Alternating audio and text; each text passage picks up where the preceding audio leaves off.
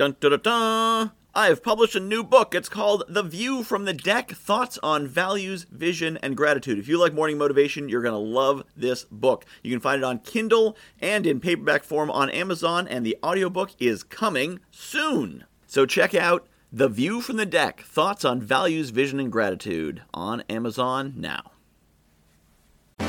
Success and having enough time in your day is about leverage. It is about committing your time and your energy to high leverage activities. Now, what's a high leverage activity? What does that mean? That sounds like a very technical term, and it is. A high leverage activity is quite simply something where your energy will return more than you put in.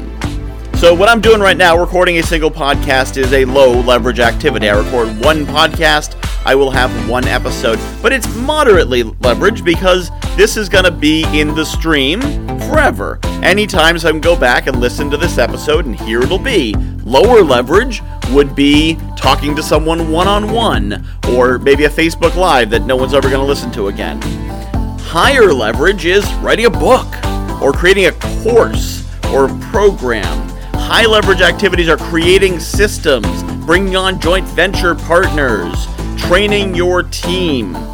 Oftentimes, if you have a team, the highest leverage activity is empowering someone else to do that. The worst form of management is letting your people sit around while you do everything yourself. That seems silly, and yet many people do it. Oh, it's a quick thing. I'll just do it myself.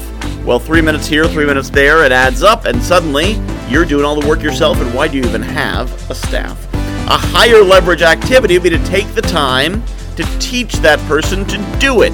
Yes, it's going to take longer, and it's going to take them longer at first. They'll probably never do it as well as you do, but you won't have to do it anymore.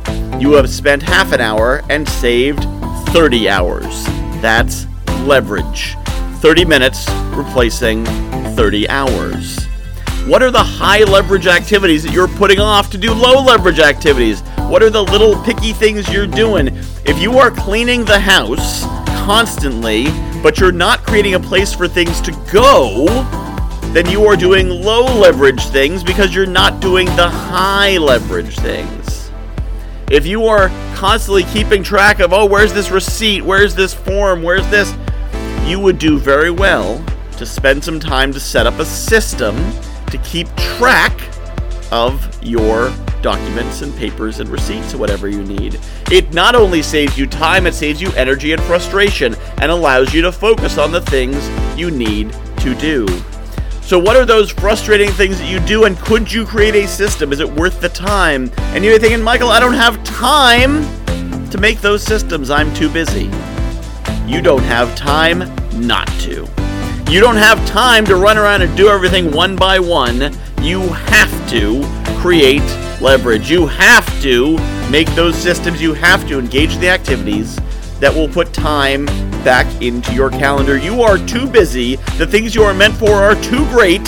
Your purpose is too important to waste your time in low leverage activities when you could instead leverage creating systems, training people, building partnerships so that you can focus on the greatness that you are uniquely put on this earth to create.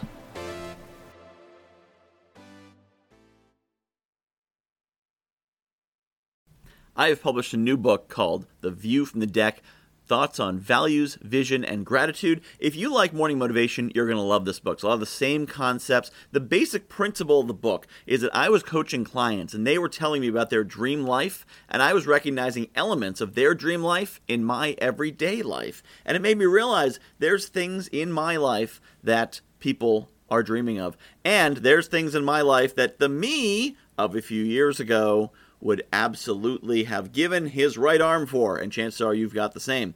So I took these concepts about values and what makes us do what we do, vision, where we want to be, and gratitude, appreciating the awesome things we have, and put them together into one awesome book called The View from the Deck Values, Vision, and Gratitude. You can find it on Amazon.com. Just search for Michael Whitehouse, The View from the Deck, and get your copy today.